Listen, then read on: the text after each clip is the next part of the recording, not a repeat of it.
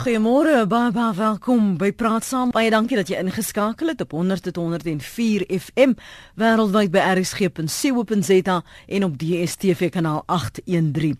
My naam is Lenet Fransis, Jody Hendriks is die regisseur van Praat Saam.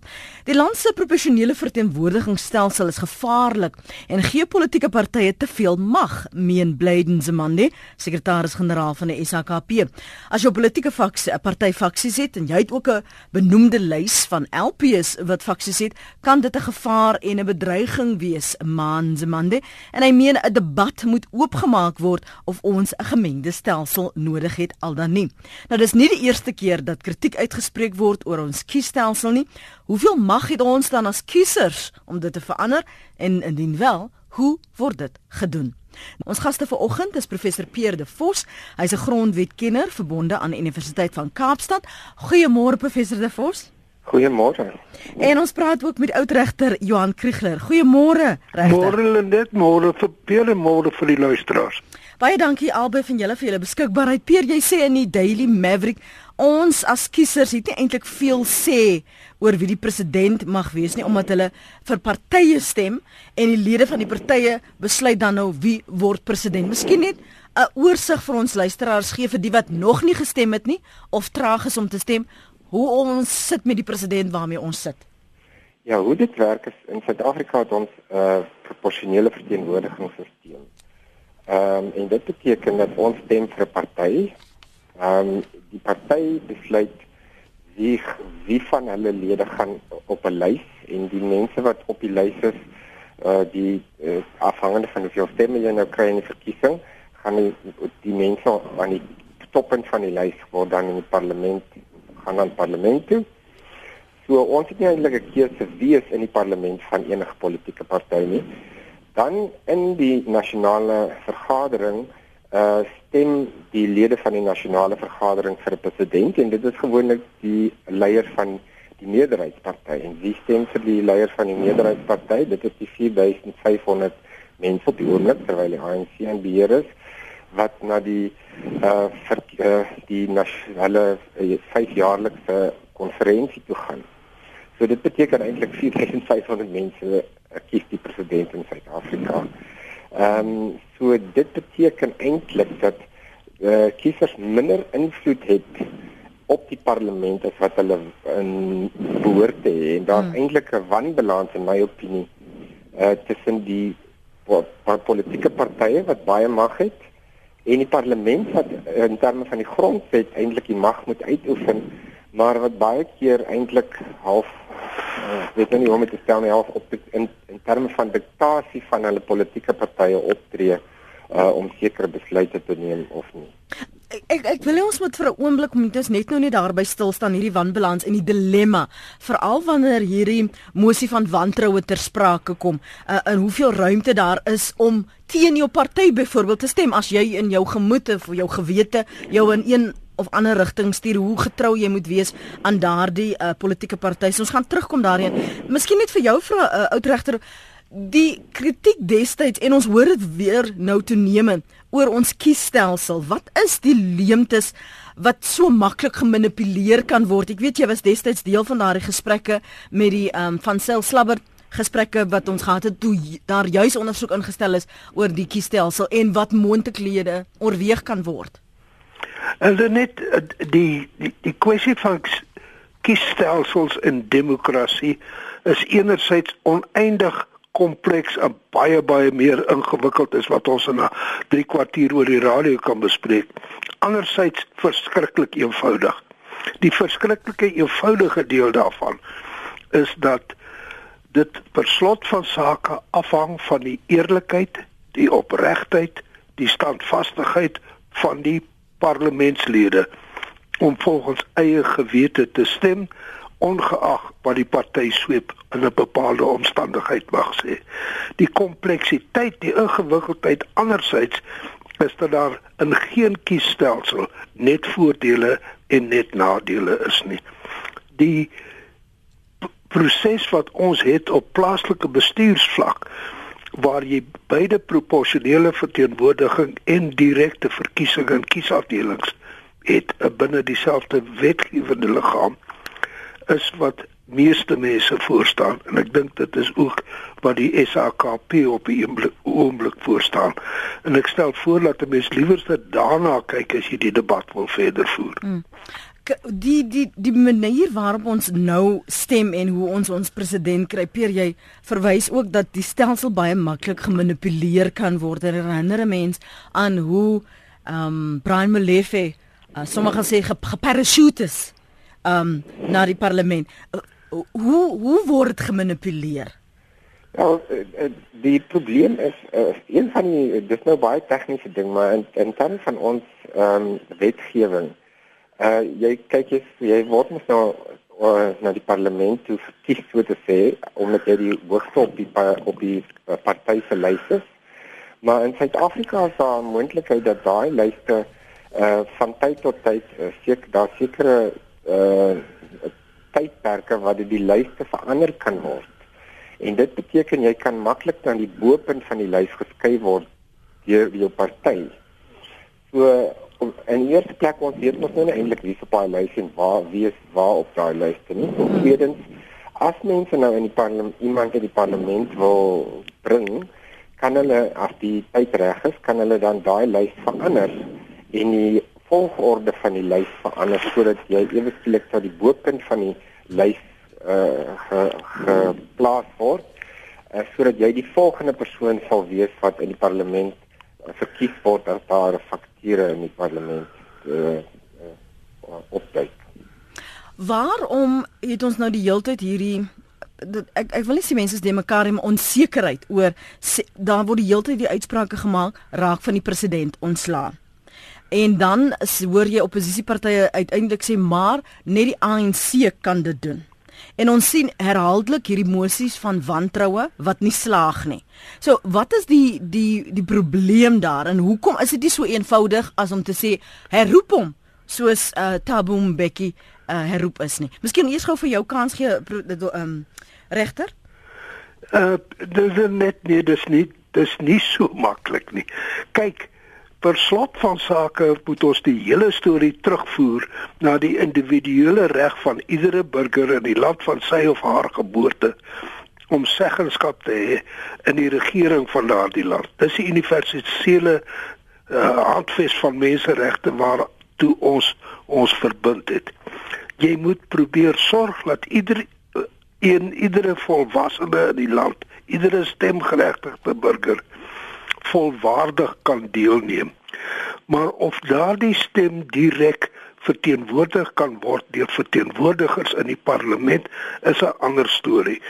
Om te sê jy en ek en iedereen wat nou op die oomblik kwaad is vir president Zuma moet die bevoegdheid hê om hom af te stem en hom uit te skop is nie so maklik nie want hy is per slot van sake die leier van die party wat feitelik 2/3 van die kiesers se steun het. As daardie kiesers behoorlik besluit om van hom ontslae te raak by 'n partykongres, goed en wel dan maak hulle soos hulle met president Mbeki gemaak het. Maar vir ons om, omdat ons op hierdie stadium vir hom die Josen is, te sê ons kan hom afstem, uh, dink ek nie is demokraties verantwoordbaar nie. Pier, hoe hoe werk hierdie proses dan? Wel, uh, die die ding uh, wat ons moet onthou is dat uh, soos ek gesê het, mense uh, word na die parlement toe gestuur omdat hulle uh, die lede is van 'n politieke party en op daai politieke party se lys. Hulle moet natuurlik ook daai politieke party se beleid uitvoer. Ehm um, dit verder die ehm um, politieke partye se grond die grondwet wette van die politieke partye het bepalings in wat sê dat die die verteenwoordigers wat verkies word ehm um, onderhewig is aan die dissipline van die party. So byvoorbeeld die DA sê as jy 'n motie van wantroue in jou eie leier instel in enige van die wetgewers op 'n nasionale, provinsiale of plaaslike vlak word jy outomaties ehm um, uit die party geskop die ANC het 'n bepaling wat sê jy is uh, onderhewig as 'n persoon wat verkies is en wat een van die wetgewers dien aan die dissipline van die party en jy gaan kan gedissiplineer word as jy dit nie uitvoer nie. Dit en die rede hiervoor is juis omdat ons kiesstelsel het wat ons vir partye stem, ons stem vir die beleid van 'n party. So as mense sê wel ek stem vir die DA, maar ek stem nie vir Musima nee nee, ja. ek stem vir die ANC, maar ek stem nie Jacob Zuma nie, dan dink ek eintlik praat hulle 'n bietjie van 'n uh, uh, praat hulle uh, verstaan hulle nie regtig hoe die stelsel werk nie. Ons uh, jy stem eintlik vir die hele party en vir al die leierskap van daai party as jy hulle uh, op enige vlak wil instem. So ons wat gaan stem, getrou gaan stem met die hoop dat ons 'n verskil en ons stem 'n verskil maak. Ons stem dan eintlik nie vir die mense nie. Ons moet maar toe the line. Ons moet maar by die narratief van daardie party bly wat hulle besluit is wat ons moet mee saamleef of ons nou hoe ongelukkig is of moedig is soos 'n regter Kriegel dan na verwys het. Wat help dan ons kry nie die die die mag of die sê of die wense van die mense nie regter Kriegel? Nee, dit is so. Dit is so. Maar ergens moet die mense in die, in die lewe 'n 'n balans vind. Daar's daar's geen volmaaktheid nie die die stelsel wat ons het op die oomblik met proporsionele verteenwoordiging gee ongetwyfeld aan die partyleierskap te veel bevoegdhede, te veel mag, te veel seggenskap oor hoe parlementslede in die nasionale vergadering of in die raad van provinsie stem. Ongetwyfeld. Maar wat is die alternatief? Sonder 'n partytelsel, 'n politieke partytelsel kan die wetgewer ook nie werk nie. Dit is ook chaoties. Dit het in verskeie lande ter wêreld al uh onder uh, die soekle gekom diktature het dit, uh, dit ingestel en gesê daar mag geen politieke partye wees nie. Dit werk net nie. Dan is daar net een baas en hy is die enigste een met 'n stem jy het politieke partye nodig. Jy het politieke partye nodig wat dissipline kan handhaaf oor hulle lede, maar of hulle hulle gewetens kan bind, geheel en al is 'n ander vraag. So as ons nou hierdie mosie van wantroue weer uh, aanhoor in die parlement peer en daar is nie 'n geheime stemming nie dan word daardie lede binne die ANC as hulle dan teen uh, meneer Zuma sou stem word verantwoordelik gehou kan uitgeskop word en hulle sal nie hulle posisie wil kompromieer nie. Ja, maar sê kyk die probleem lê nie by die wetgewing nie. Die probleme lê ook nie by die reëls van die ANC intern wat Pena verwys het nie. Die probleem lê by mense wat sê al dink ons die man is 'n skelm. Al dink ons hy die land se geld gesteel om aan Kandla uh, uit te berei. Al dink ons hy het twyfelagtige vriende in die Guptas. Ons gaan hom steun. Ons man al is hy 'n skelm. Daar lê die probleem. Dit lê by die gewetens van die lede van die regerende party, nie by die reëls nie. Pierre Ehm um, wel dit ek dink ek stem saam met regtig dat dit natuurlik deels by die ehm um, gewete van die lede lê. Maar uh, ek dink dit gaan verder en dit is dat um, as jy lid is van 'n politieke party en dan is dit die die die mense gewete sal miskien 'n bietjie meer aangewakker word as die stelsel binne die partye beter was. Ek dink daar daar's 'n probleem in in soverre wat daar nie die demokrasie binne politieke partye waarin daar regtige kompetisie kan wees en waarin uh die die soos regter Klischer nou sê die skelms uh gaan lees op sê as hulle verkeerde dinge doen binne die party dit werk nie baie goed nie. So ehm um, hoe mens nou dit gaan uh, reg nou weet ek nie want dit dis 'n baie moeilike ding want politieke partye gaan nou nie wil hê dat mense met wetgewing aanneem byvoorbeeld om te sê hoe hulle interne hulle sake moet hanteer nie. Mm. Maar as die party nie intern demokraties is en indien daar nie 'n meganisme binne 'n party is om leiers uh, uh, tot uh, antwoord te roep nie, dan is daar regtig ook 'n groot probleem. Want dan de, dan is soort van die party uh, dan bo enigiets in in sluitende mense gewete en sluitende wat reg is. Dis die stem van professor Pierre De Vos, grondwetkenner verbonde aan die Universiteit van Kaapstad. Ons praat ook vanmôre met oudregter, hoofregter Johan Kriegler. Jy's welkom om jou menings te deel. Ons praat vanmôre oor die kiesstelsel Suid-Afrika se kiesstelsel hoe indien wel uh, dit moet verander. 0891104553 regtertjies sê dis nasie fout met die grondwet nie dis die gewetens wat ons moet aanspreek. So kan 'n grondwet dan ook die gewetens op 'n manier aanspreek of ten minste mense verantwoordbaar hou uh, uh, lede van die parlement verantwoordbaar hou? En vir jou en vir my. 22 minute oor 8 kom ons hoor wat sê ons luisteraars op 0891104553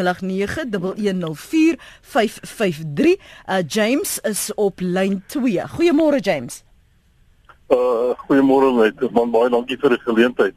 Uh ek het uh ek sien ek het 'n bietjie lank by later by die gesprek ingeskakel, maar ek wil ook maar net my stouwertjie die arm weer skoor. Dit is nie van toepassing en dit is jammer alweer. Uh weet jy my my probleem is en as 'n mens kyk na alles wat nou gebeur en die uh en in die parlement en mosie van wantroue ensovoorts ensovoorts. Uh my my mening is dat ons 'n swak grondwet het. En ek weet weet ons ons spog gedurig dat ons die beste grondwet in die wêreld het.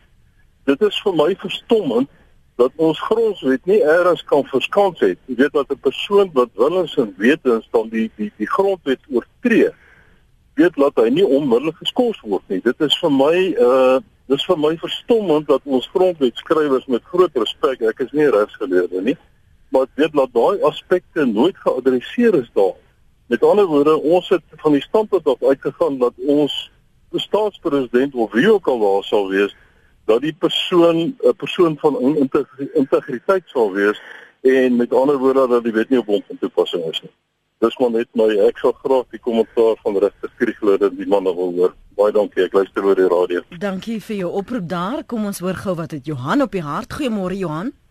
Goeiemôre Lenet. Ehm um, uh, my uh, wat ek wil sê is baie meer revolusionêr. Ek wil net nie eerste plek vir Jacob Zuma baie hartlik bedank vir die werk wat hy doen want hy het 'n miljoen mense bymekaar gekry daar in die veld om vir die Here te bid om ons land te red. Ek dink dat dat ooit 'n leier uh, dit reg kry nie, maar kort en lank is dit. Hoekom vergeet ons nie heeltemal van politieke partye nie? Uh, as jy vir 'n baas werk, het jy 'n baas klaasverhouding, noem dit nou maar so. En jy word geëvalueer en as jy nie jou werk doen nie, kan jy gefire word. Nou luister nou. Wat is die moontlikheid dat ons elektronies van ons beweeg in elektroniese era dat ons op 'n jaarlikse basis mense stem uit 'n eie wil uit daar's 'n spesifieke tyd uh, in 'n jaar sê maar in Desember maand mm -hmm. maar daar al die al die politici word geëvalueer hy stem met ander woorde hy word nou geëvalueer en as as hy dit nie maak nie word hy gefire en dan word iemand anders van hom aangestel dan gaan nie meer ANC wees nie dan gaan nie meer DP wees nie gaan, maar want elke politieke party het iets waarvan ek hou en iets waarvan ek nie hou nie. Nou stem ek as 'n individu en dit kan gedoen word want elkeen van ons het bankrekenings. Party van ons het meer bankrekenings in hierdie land. So elektronies kan dit gebeur dat ons elke jaar kan ons die ouens evalueer en hulle word uitgegooi en dan word nuus aangestel en daar's nie politieke partye in geveg en gewat ook al. Maar wat van konsekwentheid en wat van ten minste 'n stelsel dan skep? Moet jy nie maar 'n persoon kans gee uh, om vir 2 jaar dalk.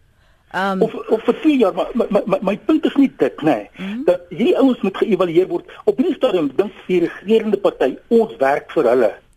Dit is so nie hulle werk vir ons, ons belastinggeld betaal hulle salarisse. Die die die die die die, die ding situasie is heeltemal omgekeer. Ek wil nog verder gaan om te sê dat, dat ouens wat jy, jy moet 'n stemreg hê om 'n individu is. Elke mens moet 'n stemreg hê. Maar 'n persoon wat 10000 rand bydra tot die die staatskas met inwoorde die middel van belasting moet nog 'n stem kry. En as jy 100000 rand bytel moet jy 10 stemme kry. En so dit kan alles elektronies gedoen word. Dan gaan daar balans wees want die mense wat geld belê in die land en wat belasting betaal in hierdie land, hulle gaan 'n bietjie meer stemreg hê as die individu wat net op uh, wat werkloos is uit net een stem. Goed Johan. Ek dink ek glo net hierdie goed by julle. Baie dankie Johan. Kom ons praat oor dan die punt wat hy sê oor die evaluering want daar was ook al kritiek in die verlede regter Kriegler dat die kwaliteit van uh, eh, MPs LPs wat ons het um, nie so so goed is nie en as ons kan nie van hulle ontslaa raak nie tensy hulle party van hulle wil ontslaa raak. Nee, dit is so.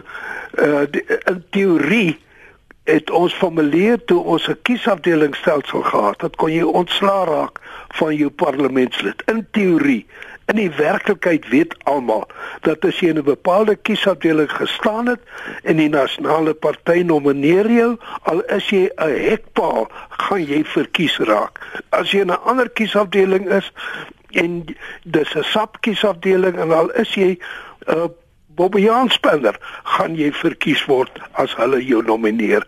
Die hele storie per slot van sake lê by die wakkerheid van die kiesers van die kieserskorps as geheel wat beheer uitoefen oor hulle politieke party.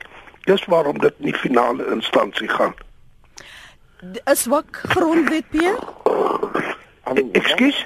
Pierre, mense verstaan nie wat die grondwet uh, wel um, behoort te doen nie. Dit is die grondwet kan nie pol die politiek vir ons reël nie. Die grondwetlike hof kan nie politieke besluite neem. Byvoorbeeld 'n uh, besluit dat 'n uh, president afgedank moet word al dan nie omdat hy sekere dinge verkeerd gedoen het nie. Dit is die kiesers wat daardie mag het uiteindelik. Hulle nou die kiesers of die kiesers nou altyd daai uh, mag uh, wyslik gebruik is 'n ander saak. Maar die grondwet maak voorsiening dat mense verkies word. Die grondwet maak voorsiening dat 'n president uh uit sy amp onthef kan word deur emosie van wantroue maar dit is die kiesers wat daar daardie lede uh, daardie partye in die parlement verkies het. Um as hulle nie hou wat die daarvan wat die sê net maar die meerderheidsparty doen of die leier van die meerderheidsparty doen nie, dan kan hulle die volgende verkiesing vir iemand anders stem. Teoreties gesproke is dit vir die verantwoordbaarheid werk uh, in teorie ten minste en dan daar's nie soos regsbespreker sê daar's nie eintlik enige stelsel wat perfek is nie maar in teorie is dit hoe die verantwoordbaarheid daar is. So as daar kompetisie in die politiek is dan sal hopelik sal daar dan meer ehm um, uh, sal politieke partye meer sensitief wees vir hoe kiesers voel en hulle sal meer bereid wees as kiesers regtig die Josie en is vir 'n spesifieke leier om van daardie leier ontslae te raak. Op die oomblik is dit nog nie die geval nie. Ehm um, so om nou die te sê dat daar nou 'n bepaling moet wees wat eh uh, so dat wat die president op 'n manier uh, buite die party om van sy amponthef kan word, dit klink nie vir my vreeslik demokraties nie. Kan ek gou vir jou vra want dis 'n punt wat baie van ons luisteraars in die verlede wanneer ons uh, hierdie gesprek gehad het genoem het. Destyds met die uitspraak um, van die konstitusionele hof oor die verantwoordbaarheid van uh, meneer Zuma en die betalings bybetalings van Kantla en so meer. Uh, baie van hulle wou weet mas waarom is daardie aanbevelings of dit wat gesê is die uitspraak hoekom is dit nie afgedwing nie? Hoekom het die politieke party byvoorbeeld nie stappe geneem nie om uh, met die feit dat hy nie eer aanhalingstekens gevind is uh, vir die pos en die posisie as president van die land deur die konstitusionele hof nie? Waarom is dit nie afgedwing nie? Kan die uh, grondwet of dan nou die konstitusionele hof daardie party verantwoordelik hou? Ek ons het gehoor wat hulle gesê die parlement um, het 'n geval in hulle taak Wel die uh, die EFF die Economic Freedom mm. Fighters uh, as ek dit verstaan het die hof nou genader om uh, om die volgende te uh, oor te sien. En dit is hulle wil sê dat die parlement is uh, in terme van ons grondwet het 'n verpligting om die lede van die uitvoerende gesag verantwoordbaar te hou. Hulle moet iets doen. Nou maar die probleem met die grondwetlike hof, hof kan nou nie uh, noodwendig vir die partye sê presies wat hulle moet doen nie want daar's 'n skeiding van magte tussen die verskillende die verskillende ehm um, takke van die regering. Maar die EFF argumenteer dat die feit dat daar niks gedoen is is fout, fout want daar moet iets gedoen word want daar's verskeie bepalinge in die grondwet wat sê dit is een van die belangrikste take van die van die nasionale vergadering om die uitvoerende gesag verantwoordbaar te hou. In terme van artikel 89 van die grondwet kan natuurlik uiteindelik as iemand 'n uh, uh, ernstige uh, oortreding van die grondwet of die reg uh, skuldig is of 'n ernstige um, wangedrag van skuldig is, kan daar die uh, leier, die president uit sy ampt onthef word, die sogenaamde impeachment. Maar dit is 'n diskresionêre mag wat in terme van die grondwet aan die nasionale vergadering gegee word. So dit is moeilik om te sien hoe die grondwetlike hof uh die nasionale vergadering gaan dwing om so iets te doen want de, dan gaan dit lyk asof hulle inmeng met 'n uh, politieke besluite. Kan ek daarbey aansluit? Ja, asseblief. Ons ons loop gevaar op die oomblik om die howe te veel in die politiek te betrek wat op onnoodwendig sal beteken dat ons die politiek weer in die howe sal vind verte aktief. Die sanksie, die straf vir wat by 'n kandla verkeerd geloop het, behoort by die nasionale vergadering. Dit het die grondwetlike hof baie duidelik uitgespel en wat ook al met die EFF se hofsaak gebeur, feit van die saak is die nasionale vergadering moes na die Kandla uitspraak opnuut gekyk het na die uitspraak en na die moontlikheid van 'n proses in gevolge artikel 89. Die nasionale vergadering het dit nie gedoen nie. Per slot van sake en uiteindelik lê die beslissing oor 'n kandla by die kiesers en dit is die oppositiepartye se geleentheid en plig om da daardie misbruik van die president se bevoegdhede en magte aan die groot klok te hang en om die regerende party aan te spreek omdat hy deur sy meerderheid in die nasionale vergadering dit nie behoorlik gedoen het nie. Uiteindelik is dit Jan en Sunny Burger wat die ding moet regmaak. Dave, wat het jy op die hart môre? Ja, goeiemôre. Ek luister na die gesprek en spesifiek met betrekking tot die die kriminele vermoedens van van lede van die parlement ten opsigte van hulle leiers. Uh die anti-korrupsiewet uh uh uh seksie 34 bepaal dat elke persoon in die land wat wat weet van omkopery of korrupsie of diefstal wat van meer as 100 000 rand het die plig om daardie kennis ehm um, by die polisie aan te meld en die saak moet ondersoek word. Nou weet ek ook 'n idee dat uh daar mense is wat wat in die regeringspartye sit wat weet van hierdie ongeruimdhede, maar as gevolg van hulle salarisse daaroor stil bly en dit maak hulle dan ook krimineel ehm um, aan aan daardie aan daardie misdrywe. So jy weet buite die politieke uh spel in die wet uh, die die die die uh uh stem stemregstelsel is daar ook 'n 'n 'n verpligting op individue om om nie stil te bly nie en as dit be bewys word dat hulle stil gebly het, kan hulle ook vervolg word. Dankie vir daai mening van jou Dave. Goeiemôre dokter Groenewald. Goeiemôre Lenet. Lenet, ek wil eerstens sê dat ek dink die kiesers moet versigtig wees om net te sê ons moet die kiesstelsel verander. Ek kan maar uh, sê dat uh, die titel van my doktorsgraad was juis die Suid-Afrikaanse nasionale kiesstelsel. Mm.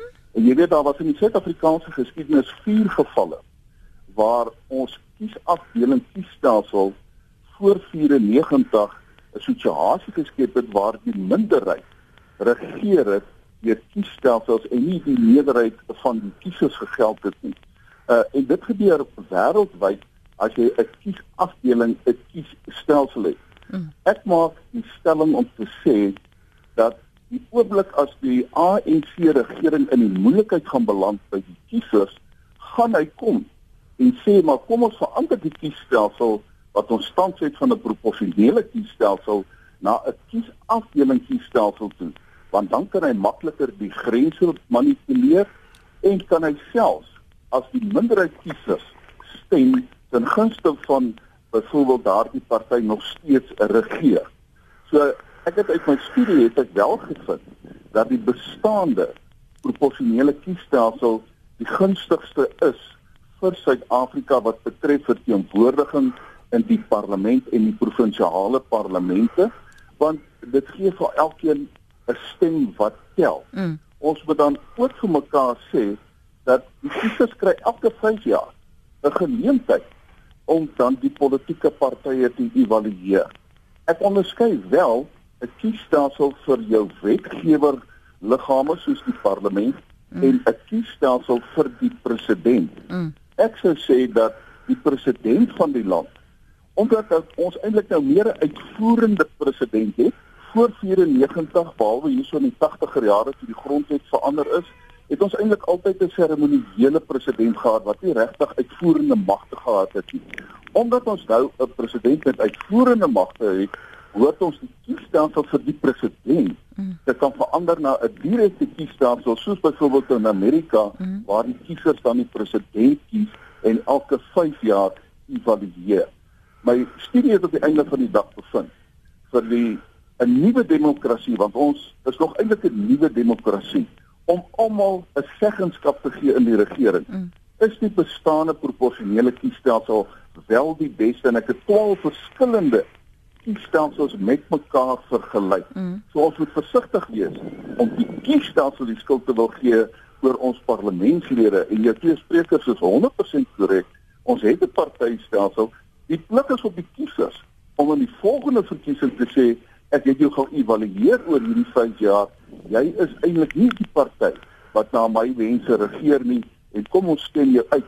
En as jy die proporsionele die, die proporsionele kiesstelsel gebruik, is dit makliker amper om van daardie party ontslae te raak, anders kan hy met 'n minderheid nog steeds aan bewind wees en ek sê weer, ek voorspel, die oomblik as die ANC moeilikheid kom, gaan hy die kiesstelsel wil verander na kiesafdeling kiesstelsel toe hmm. en dit voorspel nie goed vir Suid-Afrika nie. Hmm. En laastens kan ek sê, uh selfs hierdie van sy slabbert verslag uh wat uh, saamgestel is oor die kiesstelsel op dit was hierso net na 99 is bevind dat sou ons 'n kiesafdeling kiesstelsel gehad het.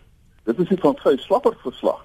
Dan sou die ANC ongeveer 81% meerderheid in die parlement gehad het.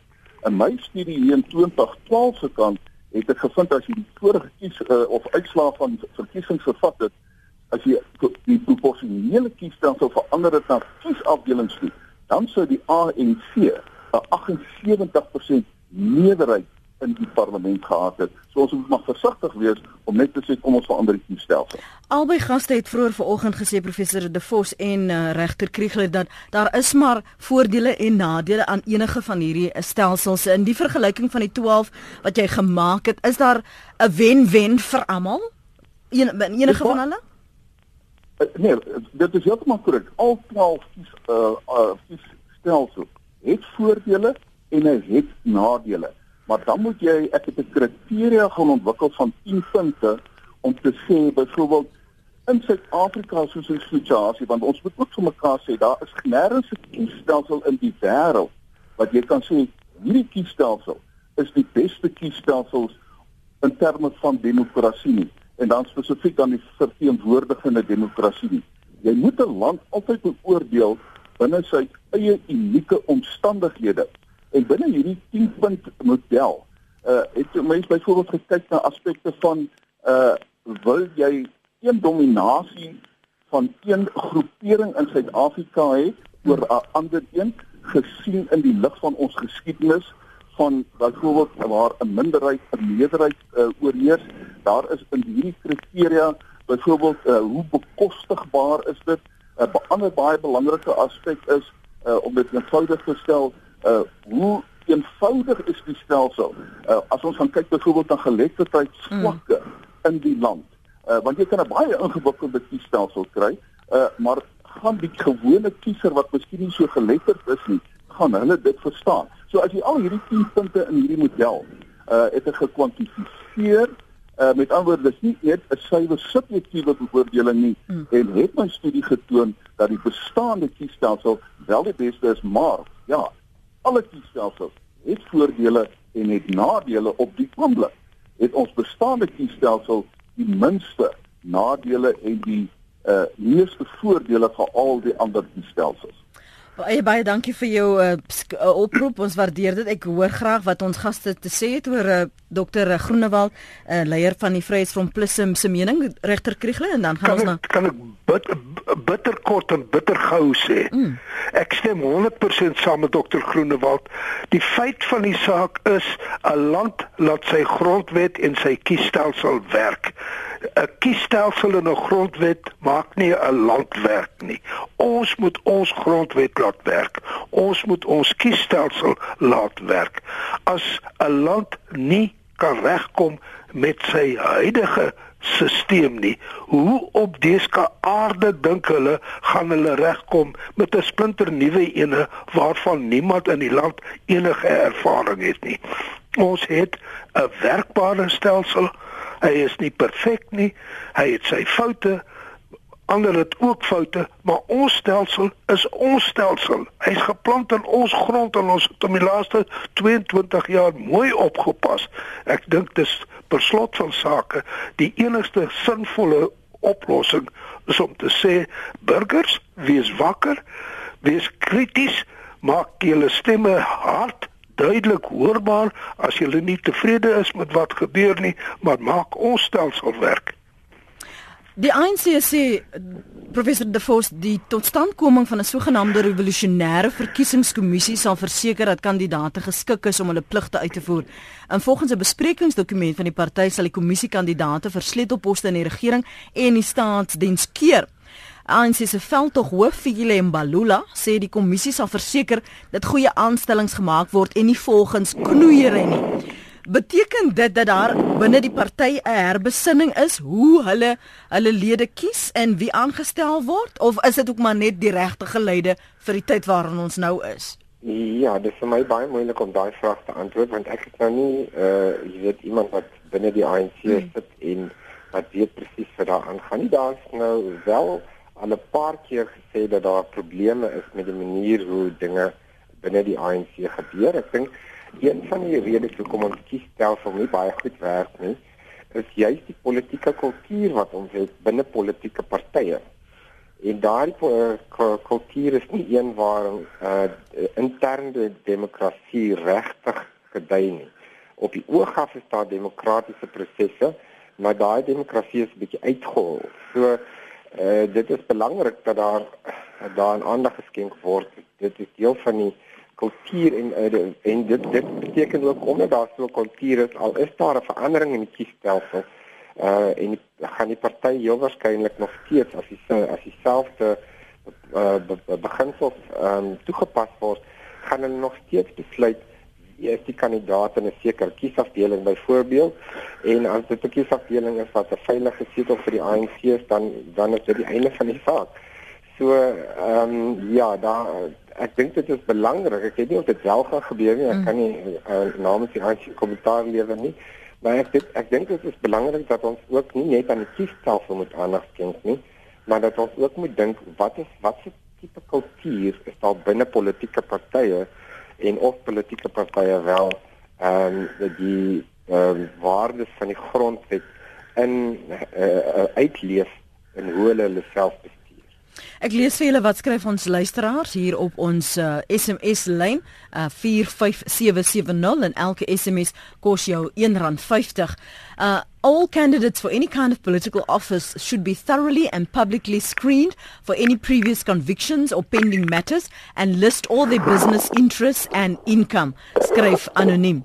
Uh, nog een sê daar is verder 'n groot leemte in Suid-Afrika se goeie grondwet dat so 'n ellendige president nie by default afgedank kan word nie, skryf Jaco.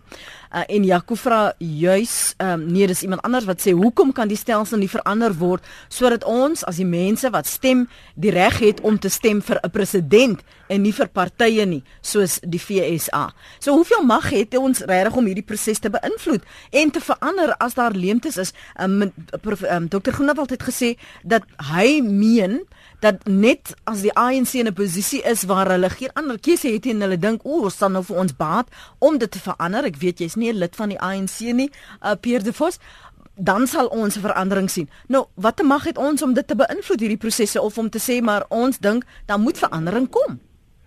Wel, eerstens dit dit is nie so maklik om die kieswet te verander nie, want die grondwet artikel 46 sê dat die stelsel in al in die algemeen proporsionele verteenwoordiging moet wees. Hmm. So ons kan die kiesstelsel verander in terme van so fenomenaal met meer te maak is op plaaslike regeringsvlak waar jy stem vir 'n kandidaat in 'n sekere kiesafdeling, maar dan stem jy ook proporsioneel en sodat die, die kleiner partye nie benadeel word nie. Ehm um, so uh, die vir die grondwet verander word, gaan dit nie so maklik wees om net die, die stelsel na ehm um, uh, kiesafdelingsstelsel te verander nie.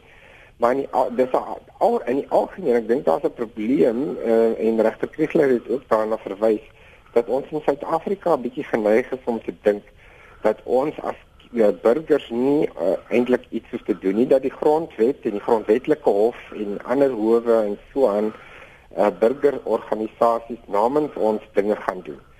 Uh uiteindelik is dit kiesers wat in beheer van sake is en kiesers moet hulle self so gedra. Hulle moet die, die beheer vat deur mense op watter manier ook al moet hulle die politieke partye vir die politieke partye dit laat duidelik maak dat die die politieke partye daar is om mense te dien en nie die ander kant op. Mm.